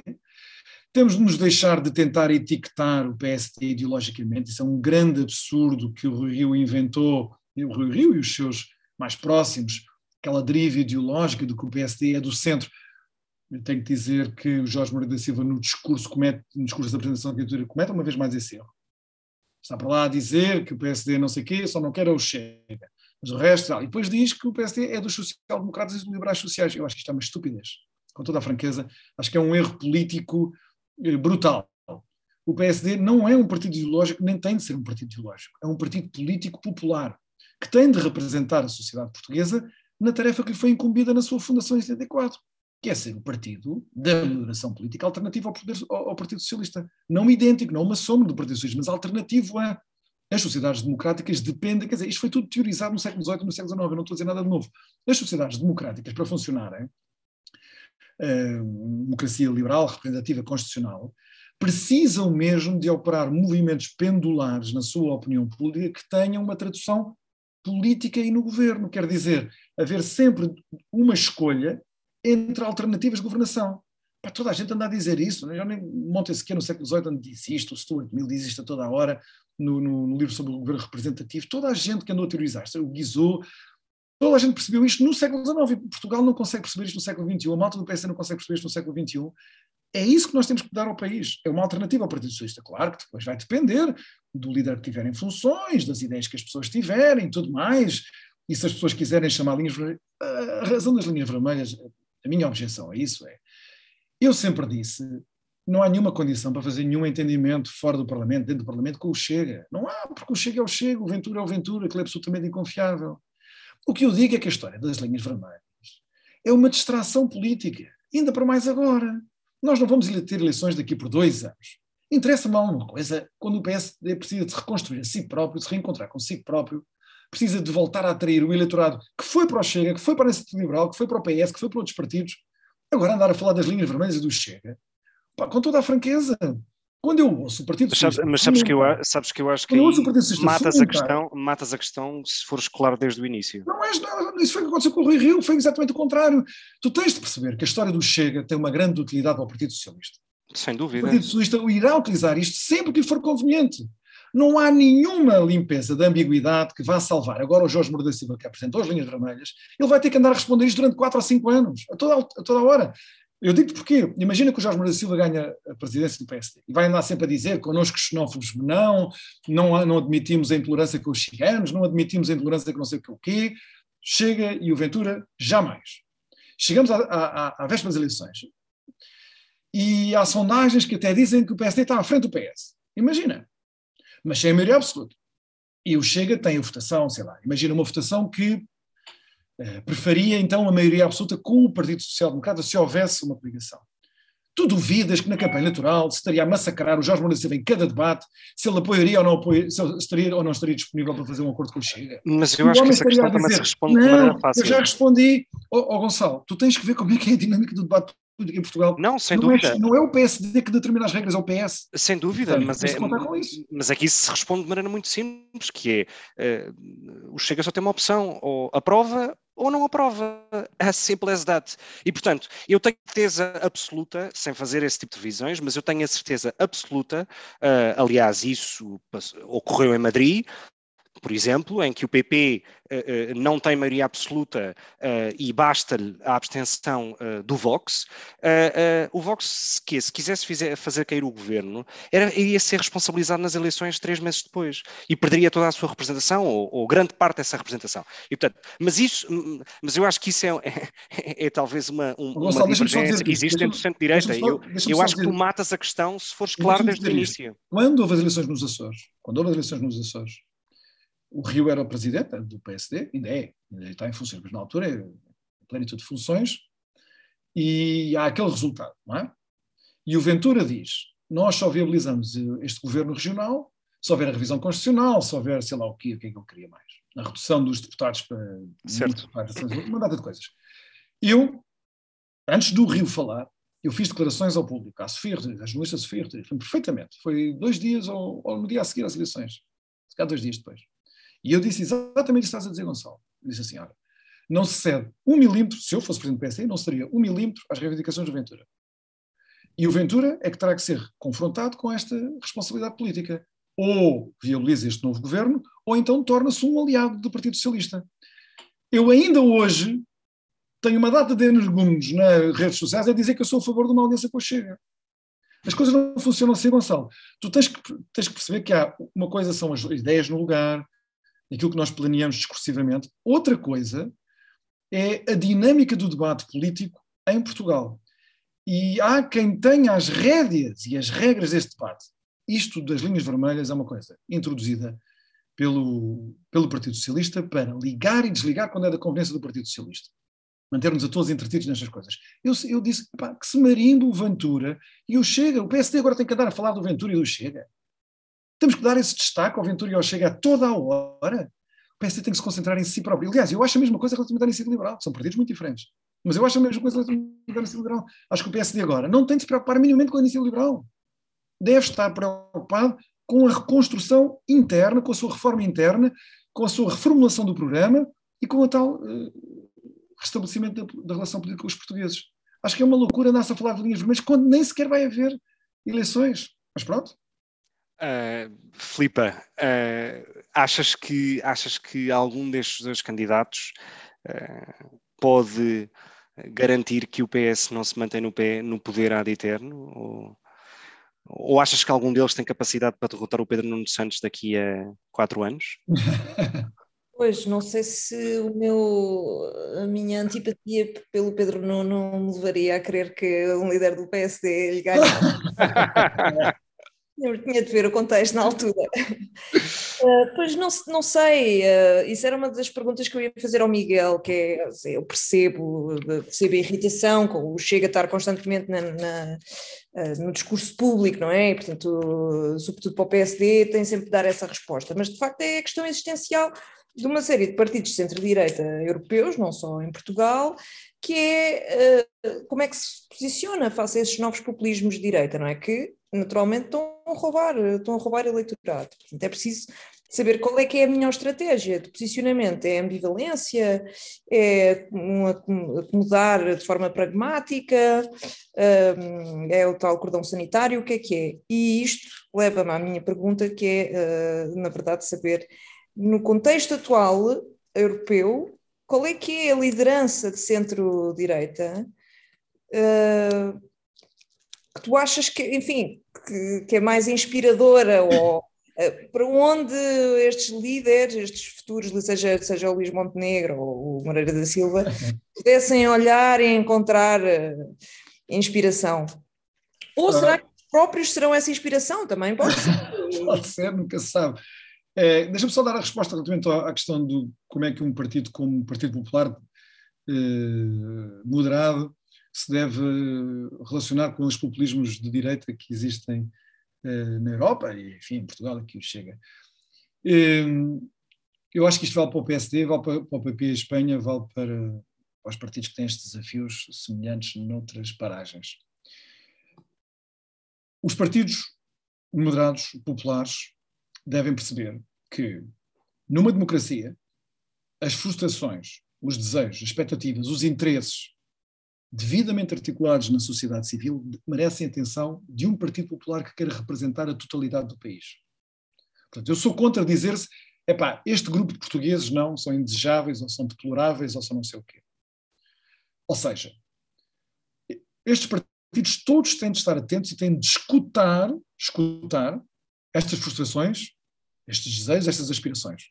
Okay? Em democracia, se somos todos iguais, essas aspirações, essas frustrações têm uma eh, igual pretensão de serem escutadas no espaço público a qualquer outra. Isto é o ponto 1. Um. Portanto, não fazer aqui cordões sanitários que depois são cordões sanitários sobre a população portuguesa, sobre o eleitorado e não sobre as direções políticas dos partidos. Segundo, segundo ponto, escutar estas uh, aspirações ou estes desejos ou estas frustrações não quer dizer acompanhá-las nas suas versões mais radicais, mais trambólicas, uh, ou mais desrazoáveis. Significa, sim, assimilá-las e reinterpretá-las à luz do programa do partido, à luz dos valores do partido, que são necessariamente, como eu acho que devem ser no PSD, não só valores democráticos genéricos, mas reformistas e europeístas. Isto é, tentar dar uma resposta política não populista, não radical e também não socialista às frustrações e aos desejos que brotam da sociedade portuguesa e que decorrem das suas contradições. Eu acho que nós não podemos excluir grupos inteiros de portugueses porque eles estão a articular como a sua principal preocupação na vida coisas que nós achamos que são, são horríveis por si. Não. Até porque, se repara, a lógica das linhas vermelhas, ao aplicar-se também à população portuguesa e não só às direções dos partidos, faz com que todas essas aspirações cresçam dentro de uma bolha que, claro, tem uma, um, um caráter interior radical e que radicaliza as próprias opiniões das pessoas. O grande contributo que um, que um, partido como o PSD pode fazer à direita, e já agora o Partido Socialista que fazia antes isso à esquerda, era precisamente de moderar setores da sociedade portuguesa, e claro, protagonistas políticos, com certeza, eh, que entregues a si próprios, digamos assim, seguiriam uma inclinação interior para se radicalizarem, nem que fosse no, sentido de se diferenciarem dos partidos mainstream, porque o partido mainstream está lá precisamente para moderar aquilo que entrega a si próprio pode ser radicalizado. Portanto, eu acho um erro brutal que, por exemplo, os partidos do centro-esquerda e do centro-direita tiveram passado 25 anos sem falar da explosão das desigualdades, por exemplo. Achar que isso era uma, uma, uma, um assunto para as extremas esquerdas e para as extremas direitas. Acho que é um erro, em Portugal nós não temos esse problema, mas acho que foi um erro muito grande os partidos do centro-direita e do centro-esquerda, na Europa Ocidental, não, não terem falado do problema da imigração e do problema da integração dos imigrantes. Uh, e agora estamos a braços com isto, a grande popularidade que esses partidos têm, que colocam uh, questões de governabilidade elementares, uh, por nós termos, por simplesmente, ignorado problemas que são problemas reais. Agora, a desigualdade, a explosão das desigualdades deve ter como consequência o ressentimento de classe expresso num partido político. Não, não deve. Devemos ter apresentar propostas políticas moderadas para diminuir as desigualdades. A questão da imigração ou da dificuldade de integração dos imigrantes, quando vêm em larga escala, não no nosso país, mas noutros, eh, deve ser imediatamente conotada com opções racistas, xenófobas, ou, pelo contrário, deve obedecer a uma reflexão profunda sobre a integração, sobre o papel da língua, da cultura de, de, do país que recebe, relativamente às culturas dos países que vêm, o debate interreligioso e por aí adiante. Estão a ver? Isso são respostas que os partidos moderados têm a obrigação de dar e não se demitir desse debate. E o que aconteceu, infelizmente, nos últimos, se calhar, 30 anos, foi que os partidos do centro-esquerda e do centro-direita quiseram, porque era muito conveniente, afastarem-se de dilemas e contradições que brotavam nas suas sociedades, que eram delicados. Pois é, eles são delicados, são. São duros de resolver à paixão. E, e, e, as respostas moderadas que se calhar temos para apresentar, se calhar serão insuficientes, serão vistas talvez como tíbias, mas eu acho que é melhor começar esse debate. Portanto, esta é a minha. Não é. Eu não, eu não estou nada preocupado em saber qual é a relação que o PSD deve ter com a direção política do Ventura e dos seus e da, não sei se, qual é o nome, se é Comissão Política, se é enfim, da Direção Política do, do, Chega ou a Direção Política da Iniciativa Liberal. Estou nada preocupado com isso. Deve ter relações como, como, como, como tem com outro partido qualquer, nem mais próximas nem mais distantes. Outra coisa muito diferente é repudiar eleitorados que em Portugal já estão na ordem das centenas de milhares, porque simplesmente nós não queremos ouvir as queixas deles. Vou-vos dar um exemplo e calmo. Eu sempre pareceu realmente muito errado quando aparecem estes protestos, que às vezes são protagonizados pelo Ventura, da insegurança nas ruas de, das, grandes, das grandes cidades portuguesas, ou de, de, alguns bairros, ou da linha de comboio, aqui Lisboa-Sintra, etc. E imediatamente, o Ventura falou nisto, ah, isto é, um, é, uma ilusão, as respostas que o António Costa dava no Parlamento, que Portugal era o terceiro país mais seguro do mundo. Não só isto é mentira, porque eu sei de onde é que vem essa estatística, já disse isso na televisão várias vezes, já expliquei de onde é que isso vem e do ponto de vista da criminalidade comum, Portugal não é nada dos países mais seguros do mundo, e muito menos da Europa. Não é da Europa, nem muito menos do mundo. Uh, não é uma resposta, estão a perceber? Porque é muito fácil para nós, temos uma vida privilegiada, ou o António Costa, ou o Rui Rio, ou os líderes partidários, que não vivem nesses bairros, onde há efetivamente problemas de, de segurança, uh, nós dizemos, não, Portugal não tem esses problemas, quer, você quer arranjar aqui um problema de insegurança. E eu nem quero fazer da segurança um problema, uma, um, um, um, tema do PSD, não é nada disso que eu estou a dizer. Só estou a dar um exemplo de como, quando os partidos moderados desconversam, atiram as pessoas, os portugueses comuns, para os braços de malta que fala nisso a toda a hora, de uma maneira radical, populista, demagógica e muitas vezes também racista e xenófoba. Eu pergunto, estamos a prestar um bom serviço democrático ao não abordarmos o problema? Eu acho que não. Simplesmente para fazermos um bonito e poder dizer na televisão, no telejornal, é pá, aquele tipo mandou o Ventura passear. Miguel, deixa-me deixa interromper e depois passo ao João muito rápido sobre isto, que é, eu não acho que tu, para falares sobre esse tipo de temas, tenhas que adotar o mesmo discurso claro. uh, com, com, com, com, sob pena de confundires. Um, o que eu acho é que, ou das duas, uma, ou tens, ou, ou tens uma habilidade política uh, uh, superior e notável. Um, eu acho que há poucos exemplos de pessoas que conseguiram fazer essa quadratura do círculo. Uh, acho que um dos exemplos é Isabel Ayuso, porque de facto não tem o discurso do cordão sanitário, mas aplica-o. Claro. E tem um discurso que não se confunde com o do Chega. Um, há um dos, ah, enfim, ela tem uma intervenção que tem três ou quatro meses na Assembleia de Madrid, em que, na sequência de uma espécie de, de acusações sobre aquilo que se chamam gangues latinos uh, em Madrid, e ela responde: Bom, mas quer dizer, mas esses gangues latinos são todos cidadãos espanhóis, uh, e portanto não estou a perceber qual é que é o ponto em relação à suposta origem, que até é falsa dessas pessoas. Ou seja, eu acho que é possível ter esse discurso, ter essa habilidade política, eh, sem, ter, sem ser uh, o mais claro possível em relação ao, ao tal cordão sanitário. Uh, a última entrevista que ela dá a Isabel Ayuso antes das eleições é na Sueca, a passear-se com a comunidade LGBT, LGBTQ, ou enfim, LGBTQ+, e a dizer que a festa do orgulho não vai sair de Madrid, vai continuar na cidade como contrariamente àquilo que o Vox propunha. Isto para dizer o quê? Que uh, uh, não tendo essa habilidade, e eu acho que é difícil ter essa habilidade, eu acho que tem que ser claro desde o início. Até por questão de uh, atração de voto, que é, eu acho que existe um eleitorado grande que, sabendo que o PSD pode sequer equacionar uma, uma coligação com o Chega, não dá o seu voto ao PSD, vai para outro sítio.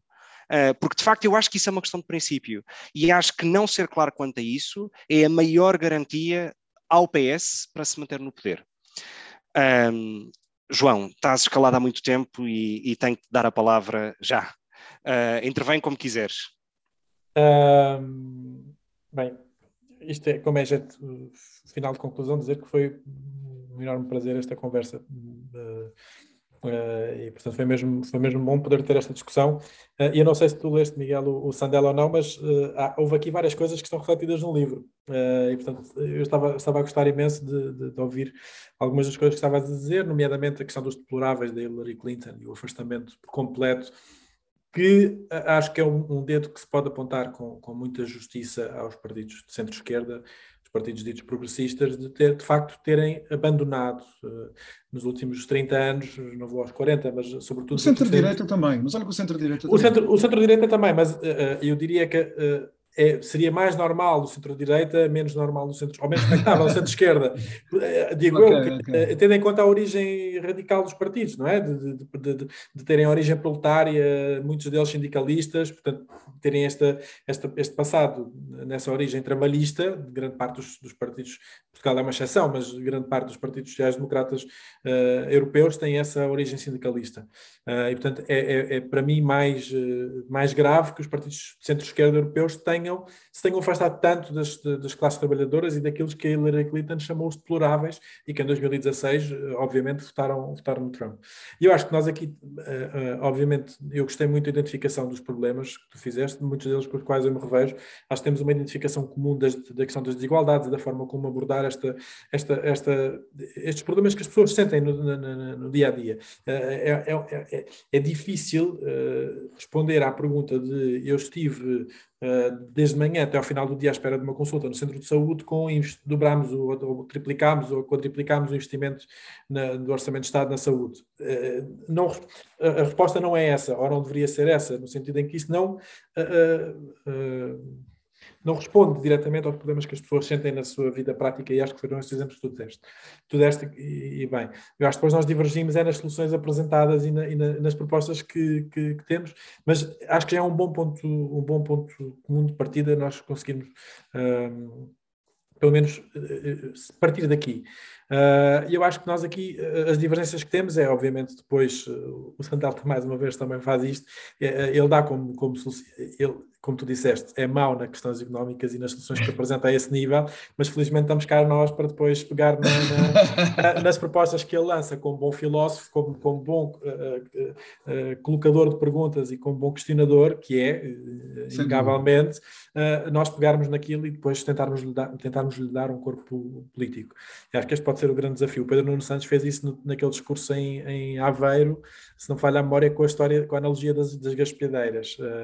foi buscar essa ideia de, de, do mérito, muito, muito inspirada nesta, nesta ideia. Da, eu não sabia que ele era um sandeliano. Oh, foi, foi não uma era um sandeliano. Pá, tá foi uma foi uma, uma inspiração clara da ideia da tirania do mérito e, da, da, da, recompensa da valorização do trabalho.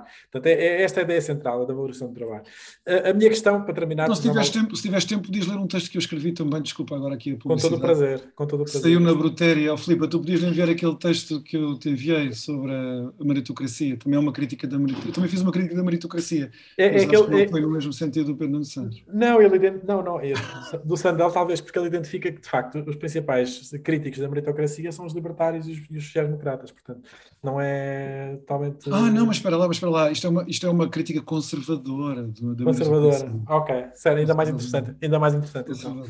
Uh, mas a minha questão, porque já me alonguei mais do que aquilo que queria, a minha questão uh, tem a ver aqui com Uh, o teu novo militante, ou o teu novo companheiro de, de route, que é o Gonçalo, uh, e que é precisamente uh, perceber, e é, é, aquilo que sempre me intrigou no, no, no PSD, que é, é, fácil colocar o CDS, ou, ou, foi relativamente fácil durante muitos anos colocar o CDS no espectro ideológico partidário português, o PS, e aspas, aspas, apesar de ser um partido mais abrangente, com, com maior diversidade, mas, mas com linhas ideológicas bastante bem definidas, até mesmo dentro da família política europeia, etc., uh, partidos à esquerda e de aspas, aspas, estes novos partidos que surgem, mais uma vez, com essa, parece-me a mim, facilidade de identificação ideológica, de colocar uh, os partidos nos diferentes espectros políticos, sendo que a família liberal, obviamente, é muito diversa a nível europeu, porque tem sociais liberais libertários, há uma, há uma, grande variedade de neoliberais, etc.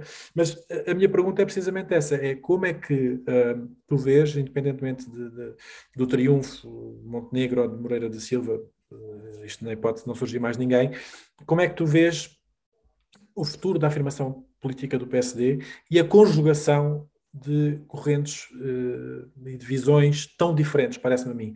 Porque eu, eu, eu, tradicionalmente vejo a esquerda como sendo muito divisiva. Nós somos, eu acho que nós somos os nossos próprios inimigos, principais inimigos, porque estamos sempre a colocar em causa o nível de esquerda de cada um, não é? Estamos sempre a dizer, ah, tu não és de esquerda o suficiente, isto não é de esquerda o suficiente. Mas no caso do PSD acho que é bastante curioso, porque acho que o PSD atravessa aquilo que vários partidos de centro-esquerda atravessaram na última década a, a nível europeu e que o PSD atravessa com alguma crise identitária. Portanto, minha questão era precisamente essa, como é que tu vês esta... Uh, capacidade que o PSD tem que ter num contexto muito difícil em que, seja quem for o líder, a não ser que seja o Mota Pinto, eh, não vai ter representação parlamentar. Eh, estou a dizer isto, a não ser que seja alguém que está neste momento com assento parlamentar, o próximo líder não vai ter representação no Parlamento, portanto, vai, a, a, dificuldade da oposição é acrescida num contexto de cima de maioria absoluta. Como é que tu vês esta reinvenção do PSD, se quiseres, ou, ou de agregação das diferentes visões que o partido tem?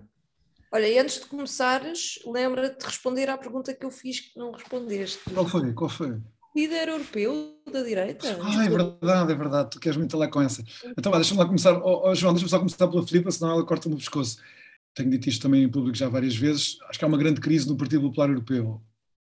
O, o, no fundo, a, a, Federação de Partidos a que pertence o PSD, bem, o CDS também pertence, mas a que pertence o meu partido e na, a cujas reuniões e congressos eu também tive de ir quando, quando fui deputado e como eu tinha a pasta dos assuntos europeus, enfim, tinha mais essas incumbências.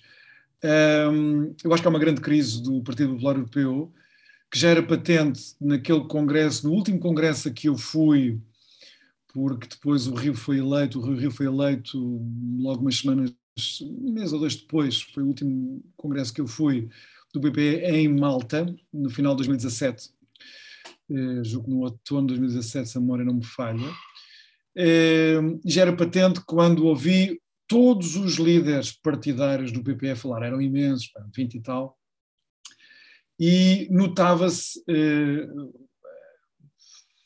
a esqualidez política, e nessa altura a Merkel tinha um ascendente gigantesco sobre todo o PPE. Em 2017 ela mandava naquilo tudo. Um, isso não conseguia disfarçar a esqualidez política das lideranças. Das lideranças. Eh, eu acho que isso hoje está refletido. O PPE vive uma grande crise, já não é poder eh, nos grandes países europeus. Hum, portanto, uma grande percentagem da população europeia que era governada por partidos do PPE deixou de o ser. Nós, o Partido Socialista Europeu, o SND e o PPE estão abraços com crises políticas tremendas. Um, e isso também faz com que eu não tenha muitas referências a que me possa, com as quais me possa identificar. Eu tenho uma simpatia pessoal, não só porque eu acho que ele tem muitos méritos intelectuais e políticos, como eu tenho simpatia pela tarefa política dele, que é pelo Mitsotakis, que é o atual primeiro-ministro grego, o presidente do, da Nova Democracia. Tenho muita simpatia porque, enfim, eu acompanhei a Grécia muito proximamente, em virtude das minhas funções que eu tinha, eh, desde 2010, 2011 até hoje, e, portanto, ganhei uma grande estima pelo povo grego, pela Grécia, pelas tentativas da Grécia de ultrapassar os seus problemas, e estou muito contente com o que o Mitsotakis tem feito, claro, com defeitos e erros, mas estou muito é. contente com, com, com o que ele tem feito na Grécia. A, a, a Clara Ferral escreveu um artigo há uns meses a propósito de, do primeiro-ministro grego, uh, em que dizia que é o único com aquilo que ela chama um currículo de direita. ou, seja, ou seja, que fazia de facto esse elogio. Ah, era, tinha um currículo de direita, eu não sei o que é, é um currículo de direita, mas... Na definição era... dela, pois era um tipo que tinha feito serviço militar obrigatório, Bem, na Grécia que tinha estudado, fazer, é? que, certo, que tinha uh, uh, uh, fora da Grécia, eh, que, que, tinha trabalhado em grande, numa série de bancos. Eh, eh, Bem, mas eu não sei se a Clara Ferreira sabe. Mas enfim. Eu não sei se ela sabe que a política, a política grega é dominada, bem, certo. quando passa o que existia, quando passa uhum. o que existia, a democracia por famílias, por clãs. Claro. E os ataques pertencem a um desses clãs. Portanto, gente privilegiada, não sei se ela está a elogiar o facto de em Portugal a direita eleger. Mas isso, mas eu acho, plebeus claro. e lá ser os oligarcas a mandar. Eu acho que, em nome da democracia e dos valores democráticos, devíamos preferir a opção portuguesa, mas ela lá sabe. Eu concordo contigo, mas isso é o elogio que, que, eh, que uma certa esquerda moderna, ou, que se gosta, ou com ares de modernidade, gosta de fazer. Pois é, pois é. É que é muito curioso vocês repararem que os líderes que o PST teve é, são, na sua esmagadora maioria, plebeus. Os líderes que o, PST, que o PS teve não são plebeus é gente da aristocracia portuguesa, o que é muito curioso para quem gosta de se arvorar em partido da igualdade e os outros que são os partidos neoliberais. Mas basta vocês verem o percurso de vida desta gente toda que teve lá e até daquelas pessoas com as quais eu não me identifico, por exemplo, o Rui Rio, mas o Rui Rio, o Passos, uh, uh, o Cavaco, uh, o Marcos Mendes, ou sei lá. Bom, o Marcelo, o Marcelo seria de Marcelo facto, é a grande exceção. O Marcelo é a grande exceção. É? Marcelo é e o Balsemão, talvez. Eu, eu, mas, mas, mas, mas enfim, 40 e tal anos, 40 e tal anos não está mal e, e, eu até me orgulho bastante desse, desse, desse plebeísmo das lideranças do PSD. na Grécia não é assim, na Grécia não é assim. e eu é acho que isso também é, um, é algo que não abona em favor da política da Grécia e o Mitsotakis, talvez por causa da, enfim, da, da, ascensão do Siriza, talvez seja isso, mas ele está a tentar fazer um esforço para mudar isso, para não fazer ah. a política grega estar tão dependente ah. das, das, famílias tradicionais uh, gregas. Acho que há uma comparação abusiva, uh, meritória em relação aos líderes do PS, era só o apontamento. o, o segundo okay, apontamento... Mas era uma provocação. Era uma o segundo apontamento.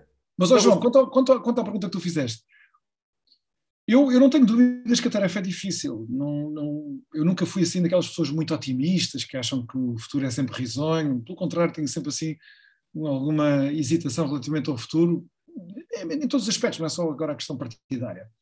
Por isso é que eu estava a, a apelar para uma certa humildade que se tem de, que, que se tem de ter. Quanto à questão identitária, eu volto a dizer aquilo que já disse, eu acho que é um erro supor que o PSD tem uma crise identitária. O PSD não tem uma crise identitária. As pessoas que dizem que agora, na minha área, do meu partido, quer não dizer que o PSD agora precisa de se reidentificar, encontrar a sua base ideológica, eu acho que isso é um erro. O PSD não é um partido que tem que ter uma base ideológica, tem que ter uma base programática. E o PSD tem um programa, tem um programa eh, partidário que foi aprovado no Congresso em 2012 e que eu acho que está perfeitamente atualizado para os grandes desafios. Esse programa reflete uma diversidade, uma heterogeneidade interna do PSD, eu, aqui eu chamei a Federação das Famílias Não Socialistas, Liberal, Conservadora, Social-Democrata e Democrata Cristã. Pode haver outras, enfim, não precisamos também estar aqui a ser excessivamente exaustivos, mas o, o PSD é a coexistência e a articulação destas famílias nas suas diversas conjunturas políticas e cabe depois a cada uma das lideranças ser um federador. Quer dizer, não, não, não alguém que está obcecado em, em, em decalcar uma homogeneidade ideológica e identitária do partido, como, como o Rio quis, de que não se entende, quem não se revê nisto deve ser embora. Não sei se ele queria que a malta fosse para, para o IEL, ou para o Chega, ou para o PS, não sei. Isso é um erro. O PSD deve cultivar esta diversidade, mas deve federá-la. Quer dizer, fazer desta diversidade uma plataforma para a unidade na ação, para conquistar o poder e para governar. Em torno de quê? Em torno do seu programa e dos seus valores fundamentais, que eu acho que têm que estar ali mais ou menos articulados em dois eixos.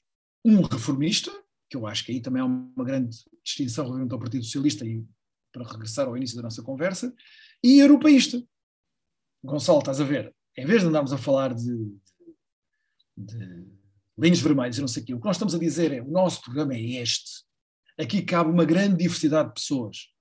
Cabe os liberais, cabe os social-democratas, cabe os conservadores, cabe uma grande diversidade de pessoas. Agora, quem não se re revê no reformismo moderado e no europeísmo, tal como o PSD o entende, então pode ir fazer outros partidos, pode ir votar outros partidos.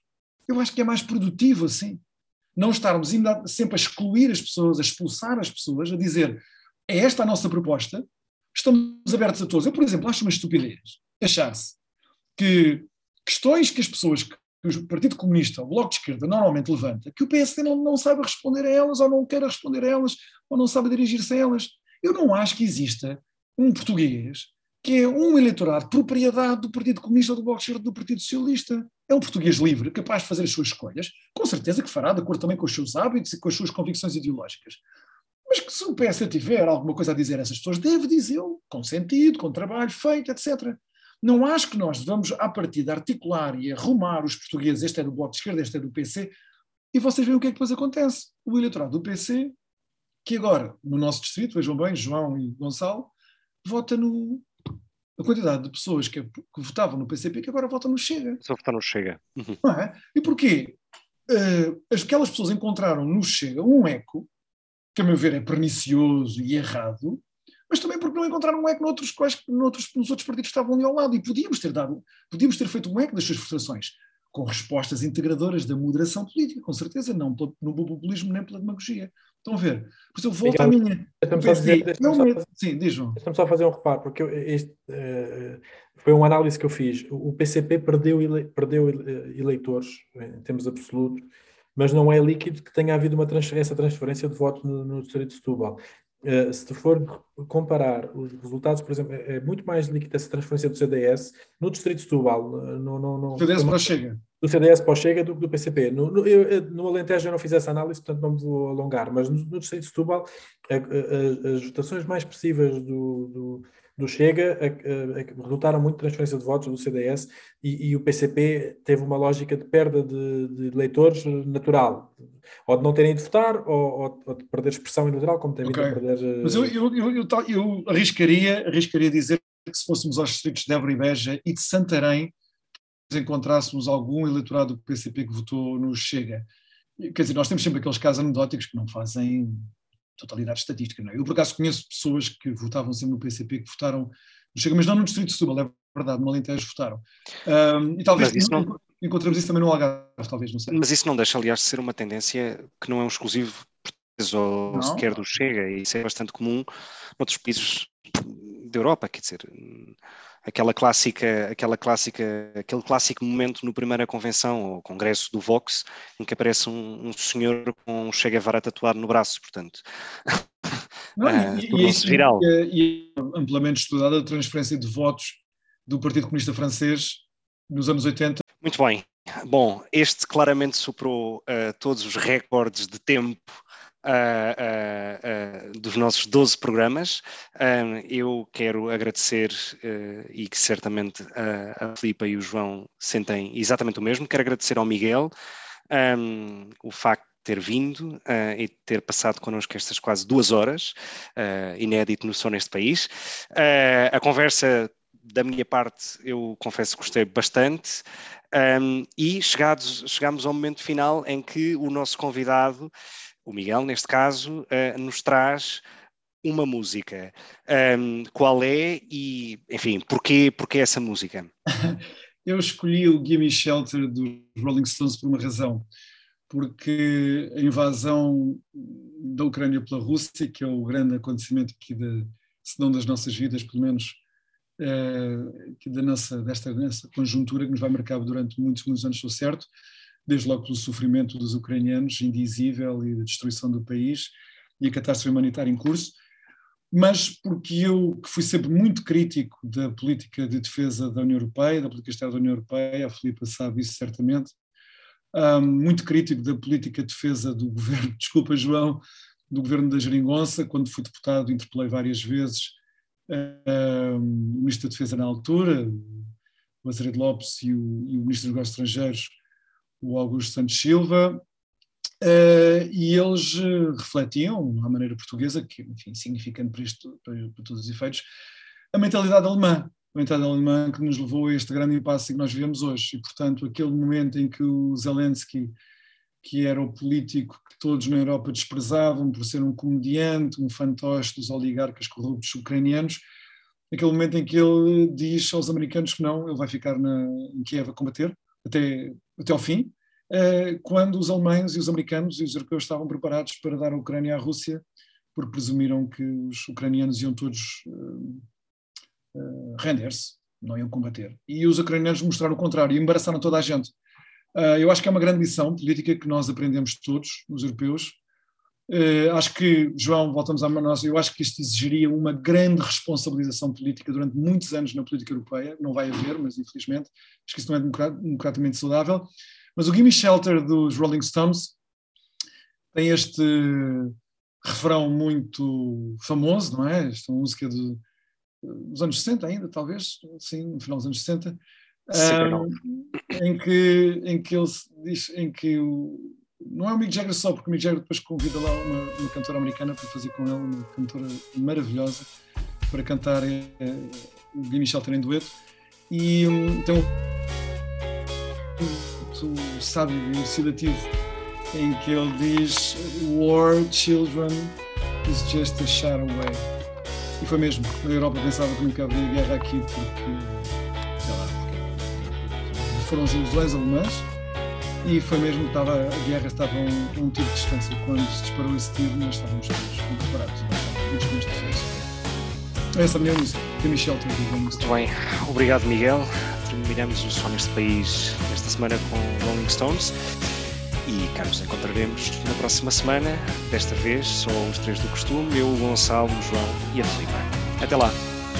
Obrigado a todos. João, e desculpa todas as provocações que eu escolhi uma vez. Beijinhos. oh, a storm is threatening.